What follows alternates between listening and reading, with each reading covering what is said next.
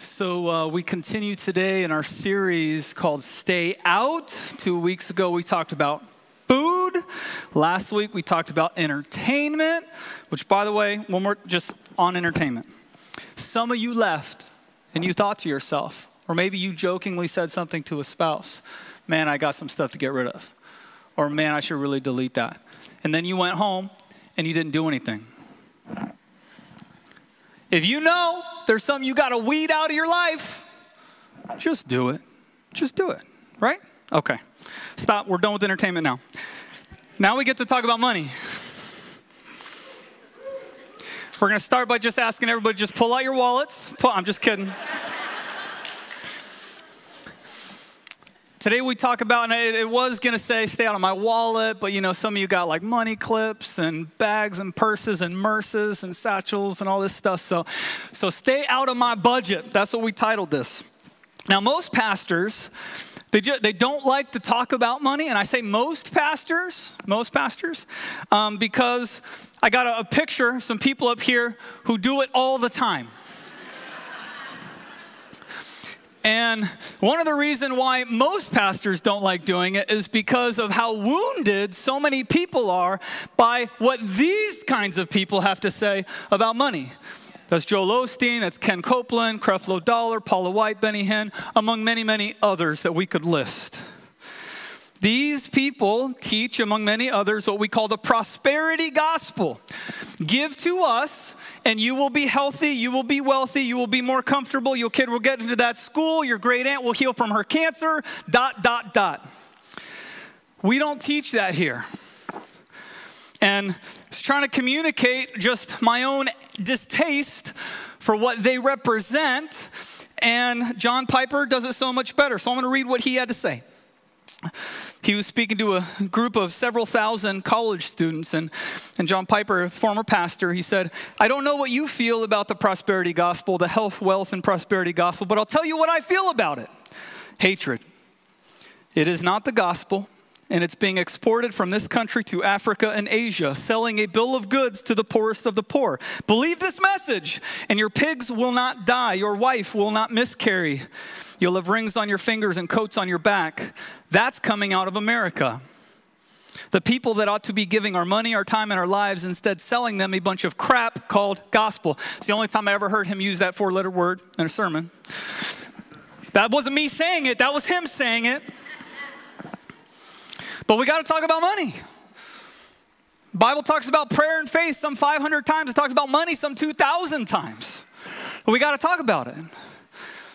And for a lot of us, we are so reserved about money because the truth is, and we'll get into this a little bit later, there's no quicker way to identify what you love than by looking at your budget. There's just no quicker way. And that's why most of us just want our budgets to be very, very private things.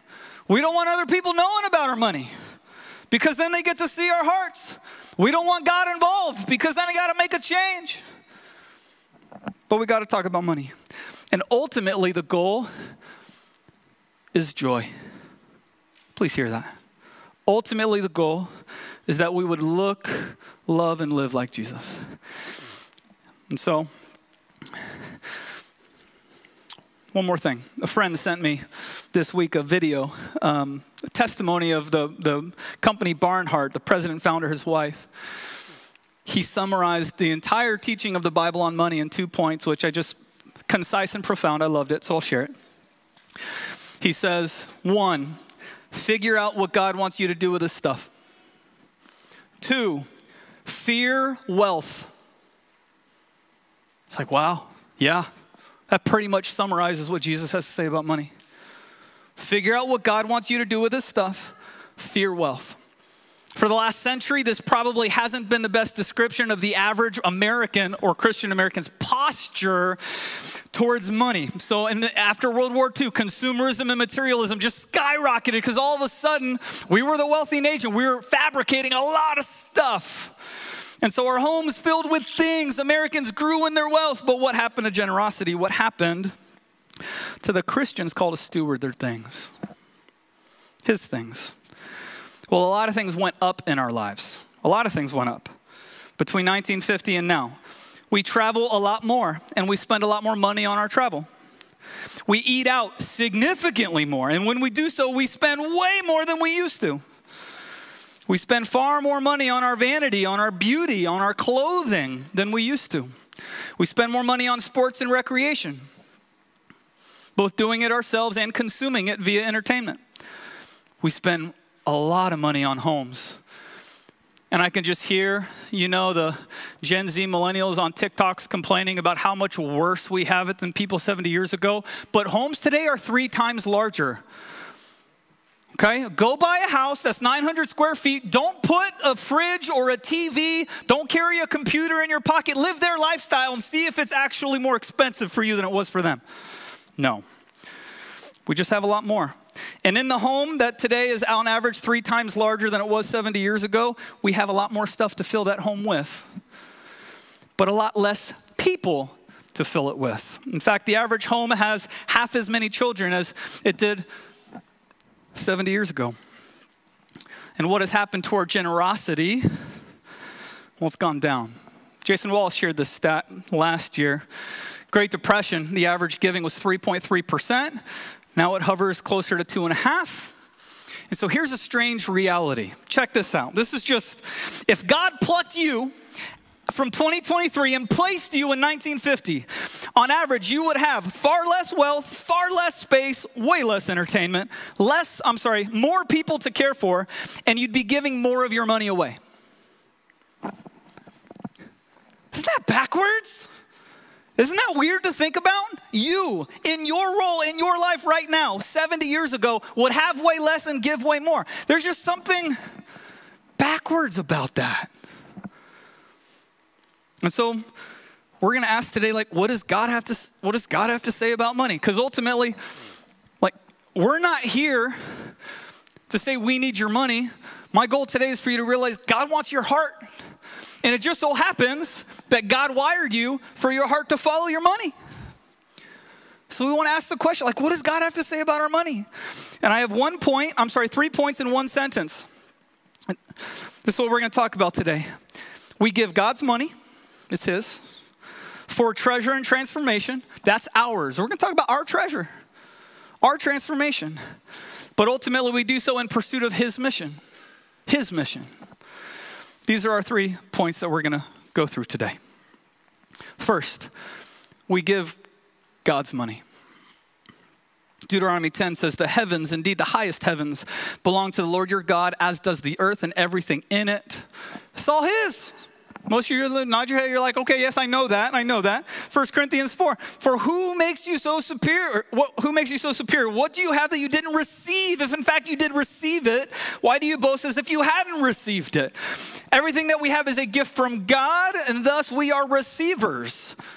And so today in your life, you have a bunch of things because you receive from God a set of talents and skills exercised through a energy or ethos that you receive from God, ultimately receiving money or income or a paycheck from your creator, from, from the giver of good things. We are receivers. And so we got to understand both. He is a giver, we are receivers.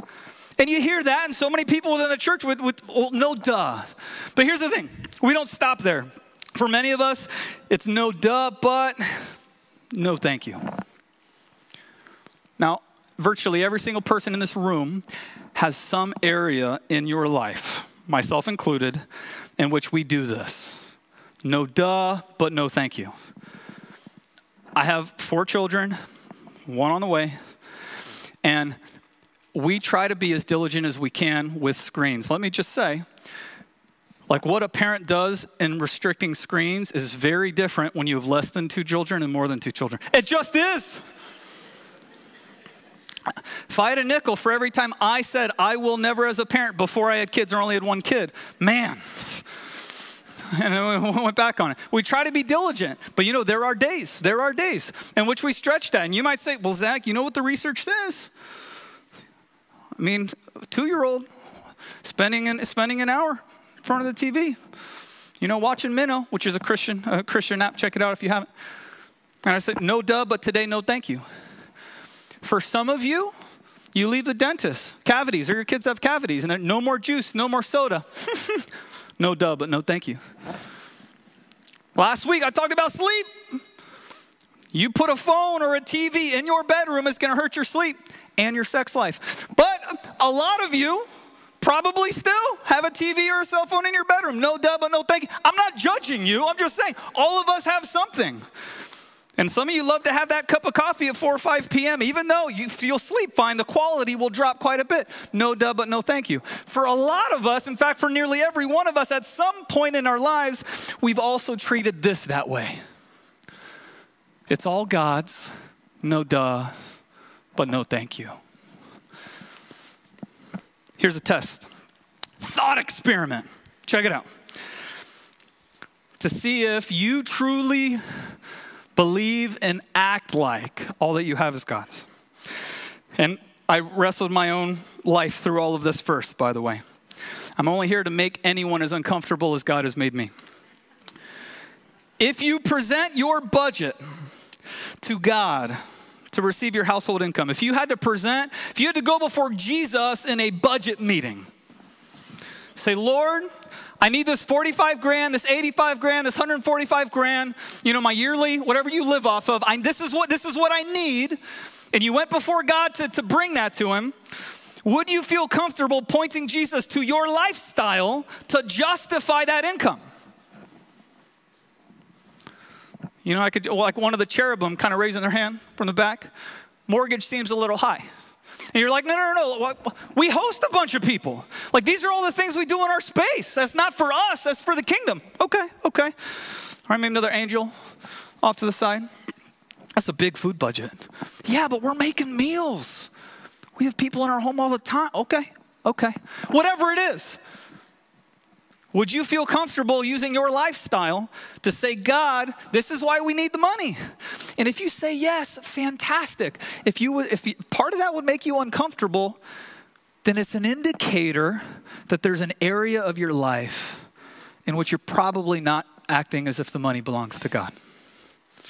Now, I want to be really clear before we go to our next point. One of the roles of money is for you to enjoy God's gifts. I'm not out to tell you you got to live in mud huts. God wants you to enjoy things, and in so doing, enjoy Him. You're not going to find anything in the New Testament that encourages a lavish or luxurious lifestyle, but we do see in Scripture that God wants to bless and He wants us to enjoy Him through His creation. What we're after is the balance between how much we keep to do that and how much we steward in a different direction. And there's got to be a little tension there if we're honest with ourselves. So, number one, we give what's His. We give what's His. Two, for treasure and transformation. Matthew 6, 19, it says this Don't store up for yourselves treasures on earth where moth and rust destroy, where thieves break in and steal, but store up for yourselves treasures in heaven where neither moth nor rust destroys, where thieves don't break in and steal, for where your treasure is, your heart will be also. 1 Timothy 6 19, he addresses, he says, People with money, share, and when you do, you store up treasure for yourself in heaven. This is the theme all throughout all throughout the New Testament. I was talking with somebody about it this week. They're like, Zach, that just feels weird. Like, give money away in order to have treasure in heaven. It sounds like an eternal prosperity gospel. And I said, Yes, it is. It's a biblical prosperity gospel. You don't give now so that you get a bunch now. I'm sorry, your life might get worse. You give now knowing that there's treasure for you in heaven. That's what Jesus has to say about our money. But it doesn't work the way your retirement plans work. You see, because when you invest money in a 401k or whatever, you know, you put a certain amount in and the stock market does its thing and it's not a terrible year, you know, it goes to whatever. And then you put, but if you put in less, it'll be less. But you're working with raw dollar amounts. That's not how God works. That's not how God's economy operates. And in Mark 12, Jesus makes that really clear because he points out a widow and this widow comes up and she drops in two coins. And Jesus points out everybody here giving 10% out of your abundance. She gave way more. Why?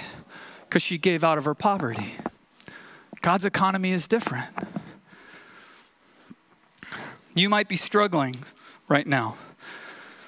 I want to talk to the people who are just paycheck to paycheck, not because your life is saturated with poor financial decisions, but you're working hard and you're scraping by. And you may pinch pennies for a time, for weeks or for months, and set something aside just to do something kind of nice for you or your spouse or your family. A treat that for most middle class Americans is just very normal. Maybe a dinner out. You save up money for six months and you just want to get your hair done nice. Only for someone in your circle, a friend or family member, to have a really big need. Let me tell you something. People who know what it's like to be desperate and in need tend to act very quickly to meet those needs in others. They just do. And I've seen that as I've lived in some of the poorest parts, spent time in some of the poorest parts of the world. And I've seen it even when we had our first kid. Most of our friends didn't have kids, but the only people that brought us a meal were people with kids. The people with the least amount of time and the least amount of money are the ones that brought meals. Why? Because they know what it's like. But to you who finds yourself in that position and you give, out of your poverty. Jesus, you need to hear this. If you're the one struggling and scraping by, that Jesus offers this as an encouragement to you. Your treasure's in heaven. And you may not see it for decades, but your treasure is real and it's in heaven. But the flip side of that coin is a sad reality that I was confronted with this week. That the average 21st century American Christian if everything Jesus and Paul has to say here is true, the average 21st century American Christian will probably be one of the poorest people in heaven. A lot of them will be really surprised because they spent their lives giving 10%. Now, we're all going to be in heaven. Like, that's a perk, that's a pro. I don't know if that means your driveway's only 2% or a two carat gold and theirs is 15. I don't know. In, serious, in seriousness, though, we see with the way they talk about the different levels of reward people get that it might have to do with a role and responsibility, where it is that you're staying, the stuff that you have, the joy and satisfaction that you experience. But it's real, it's real. And for different people, it's gonna be different. And it doesn't have to be that way. 21st century American Christians living in abundance do not have to show up to heaven to poverty. And it's weird saying it's poverty. Because you'll be in heaven. But we give. We give why? For, for treasure. Not just for treasure, but what does the word say? It says it transforms. It transforms hearts. Why? Because hearts follow treasure. We don't just give because of the reward it stores up for us in heaven, but because of what it does to our affections in the present. You put a ton of money in a stock, you care about the company. You pour a ton of money into a missionary, you follow, you, you follow, you care for that missionary. You put a ton of money into a college, and to your kid going to college, you probably care more about the grades because your heart follows your treasure. And so we got to realize that giving it recalibrates our affections, it changes our hopes, it aligns our, our trust and identity with our Maker, whereas wealth tends to pull us away from those things. Which is why Jesus said it's easier for a camel to go through the eye of a needle than a rich person to enter the kingdom of God.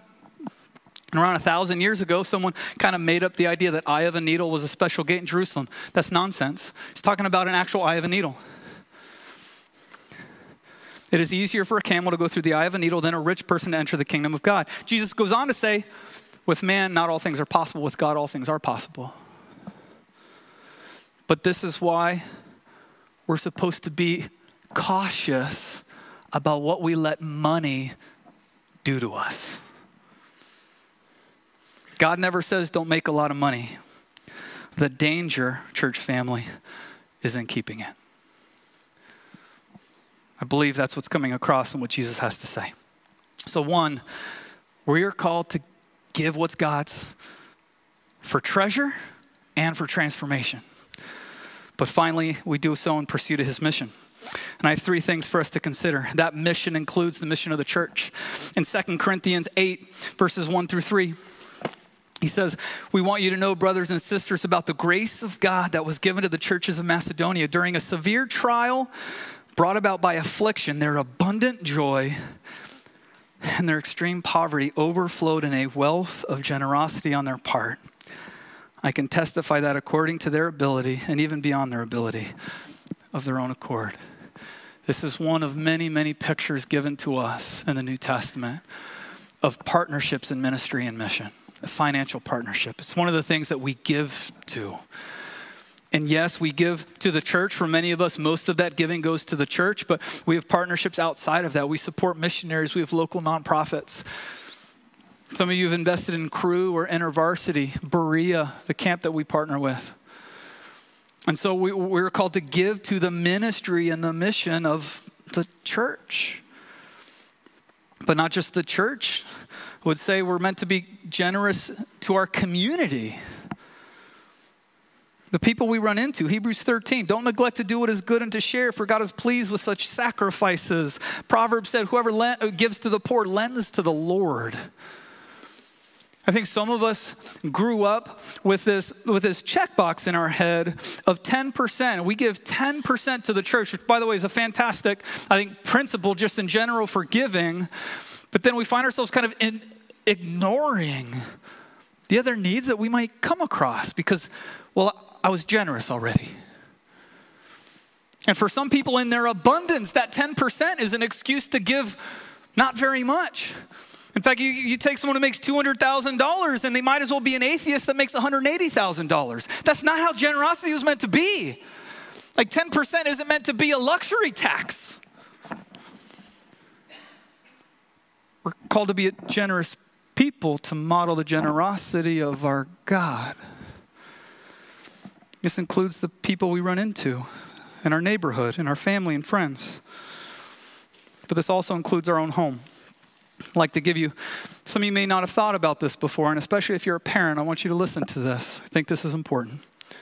Proverbs 22 6 to start a youth out on his way, even when he grows old, he will not depart from it. What does that have to do with money? Let me tell you. We live in a world in which our kids are surrounded by and constantly, their view is constantly saturated with things saying, Buy me, buy me, buy me. Even if you avoid a store for all your life, the magazines will find their way to your home. I've learned this. Stupid Lego magazines. buy me. Kids need to be discipled on what generosity and stewardship looks like. And at some point, I would encourage every single parent in this room, at some point, probably when your kid is in their mid to late teens, when they're mature enough to understand, for you to open up your budget and show them what you love. Walk them through the line items of your budget and show them what you love. So they see that your money is where your mouth is. Our kids need this because I can't tell you how many of them go off to college and when they walk away from the church, one of the biggest complaints is hypocrites. Show them and help them to flex that muscle as they watch you flex it yourself. That's called discipleship. And I've sat down with countless people in this church and just opened up my budget and just walked people through it to try to disciple people. If you want to bring me your budget, I'll show you mine and I'll go through line item by line item. I'm happy to do that. I don't have anything to hide, but we can do that. And it's important as we disciple people. But parents, you got to at least do it for your kids as they go out into a world that just says, buy me, buy me, buy me. I want to close by sharing a little bit of my own story. And I do this very specifically because I had a fear coming into this sermon that there would be people in the room who see this as, you know, I'm pointing to this mountain called generosity that's intimidating and uncomfortable, and I'm over here sipping lemonade with my feet up saying, go climb it. Whereas pastors are supposed to be the ones charging, saying, Come with me. And so I, I want you to know where my heart's at and where it's been. My very first year of marriage, 2010 to 2011, was the highest year uh, household income of my married life, my adult life. Okay? Not only was it the highest household income we ever had, it was the lowest in percentage of giving. some irony there. The only reason we gave 10%, and we did faithfully to our church, is because that was a habit my wife had built. Because I would come to the equation with, but look at all these student loans, or but look at this giant car payment, or but look at this and this and this. And my wife would say, it's not ours, it's his. So we gave 10%. When we moved to Mexico in 2011, we were there till 2014. We led a number of mission trips around the world and did a bunch of stuff down in Mexico. Our budget dropped significantly. We lived off $1,000 a month. And so from that of that $1,000, we would send 50 back to our home church and we would give 50 to our local Mexican church that we attended. That was our tithe. But our percentage of giving came up because we were surrounded by people with needs far greater than our own and we would give as it popped up. We would have giving nights in which some people from the community would, who had crisis come up, would, would present them. And then I'd watch as people far poorer than me sacrificed to give way more because they knew what it was to need. And so, even though we had far less, or the percentage of our giving actually went up after 10% to the church and then meeting those needs. In 2014, we moved to Boston. We were there, that's my firstborn, he's seven now. We were there until 2018, and we scraped by. I was in grad school at the time. My wife worked as a nanny. I would have two to three part-time jobs. We generally lived off of between thirty and forty thousand dollars a year on North Shore, Boston. So we scraped by. We always gave 10% to the church, though. That was just a non-negotiable which means that we didn't do other things. You know what date night is for a poor grad student? We did this, we did this probably at least 100 times. We, we would go out and we would get our phones and we had the app Shopkicks. And it's an app that you go around and you scan things in the mall. And so for 90 minutes, we'd walk around and we'd talk. You know, it was a date, walking and talking, getting our steps in, and we scan things. And for every time you scan something that it sends you to, you get a few cents. And then after 60 to 90 minutes, if we did it just right, hopefully, we'd be able to afford a small drink at Starbucks. And so we'd end our night at Starbucks sharing a small drink together. Now, I don't say that to say, woe was me.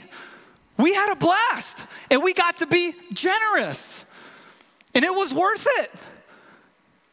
We were blessed to give, and we had so much joy in what we received. But that's what life looked like then. And I'll tell you, I was so surprised when we were in Boston, when our church, the leadership decided to send out a letter to the top 10% of givers in the church. And we got one.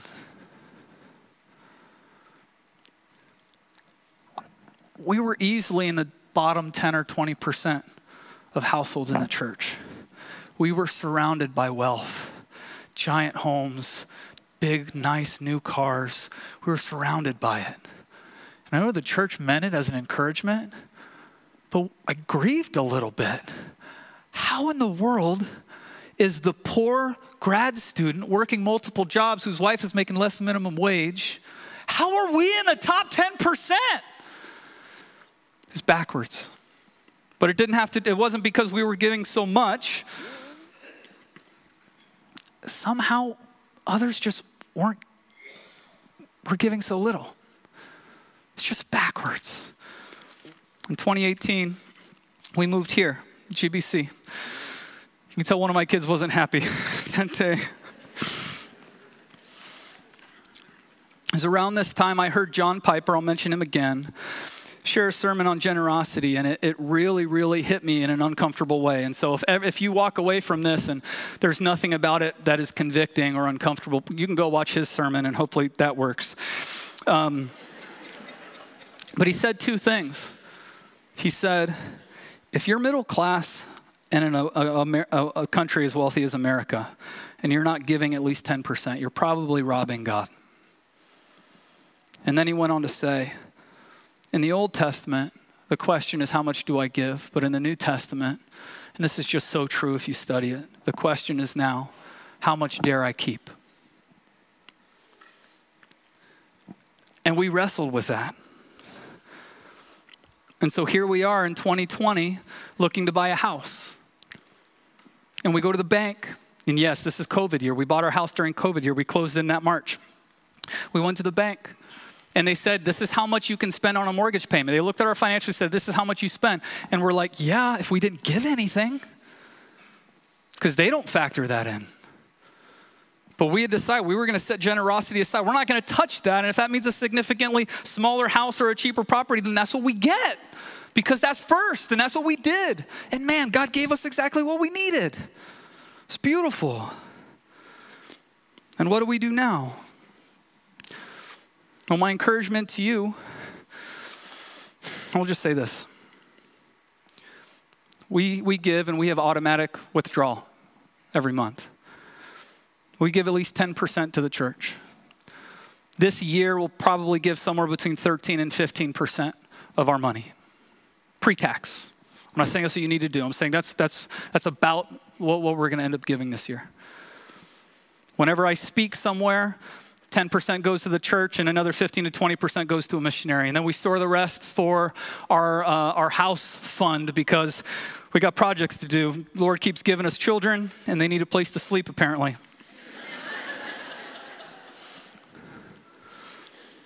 When the tax refund comes, we give 10% to the church, we give a big chunk to a missionary, and then we put the rest in a house fund. I'm sharing this with you because our house has so much joy in the giving. There's so much joy.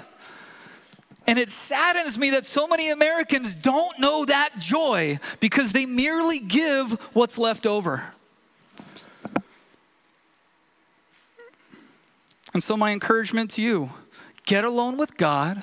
If you're married, get alone with God and the spouse. And heck, if you don't have a lot or if you have a ton of debt, the first question is, Lord, how much do you want us to give? And you seek peace. But if you have a lot and you know if that's you, if you have a lot, and don't blame your mortgage payment because you bought a house that was way too big and you know the Holy Spirit's telling you it was too big, then sell it. But if you have a, if you were in abundance, the first question can be, God, how much of this are you okay with me spending on me? That's a fair question. Lord, how much of this, of your money, are you good with me delighting in so that I might delight in you? That's good. And then whatever the rest is, give it away. It might be 10%, it might be 20, it might be 30%. Give it away. And man, you're going to have treasure in heaven. And I hope that, you know, 10% is a great starting point for the church, but a lot of the money you give away may be to other places. That's great. But what if we were a people who weren't so consumed by things, by stuff, by space? What if we saw the money God gave us really as His money to give?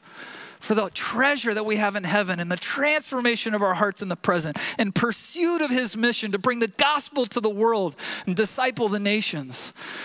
That's the role that we need to see money in. And so say that prayer. If there's a change you need to make, make that change. Me and my wife try to do it once a year as we think through, okay, how does this change? Some of you haven't done it in a few years. Do it today. But I encourage you, man, the blessing is there, the treasure can be yours, and God wants your heart. So don't get in your own way. It's just so much joy to be had. And again, if you want discipleship in this area, I'm happy to meet with you and show my cards. I don't have anything to hide. Pray with me. God, would you bring challenge and encouragement. Lord, not just in our budgets and our money, but in the way that we think of our calendar, and the way that we think of our space, and the way that we think of our stuff, and just, Lord, help us to love and honor you and glorify you with all of the things that you blessed us with. Help us, Lord, to realize when you've given us something to merely be an instrument for someone else to receive it. Help us, Lord, to realize when you've given us money to merely be an instrument for someone else to receive it. And Lord, give us discernment in enjoying the things you give us well, so well that you are the one that is ultimately enjoyed.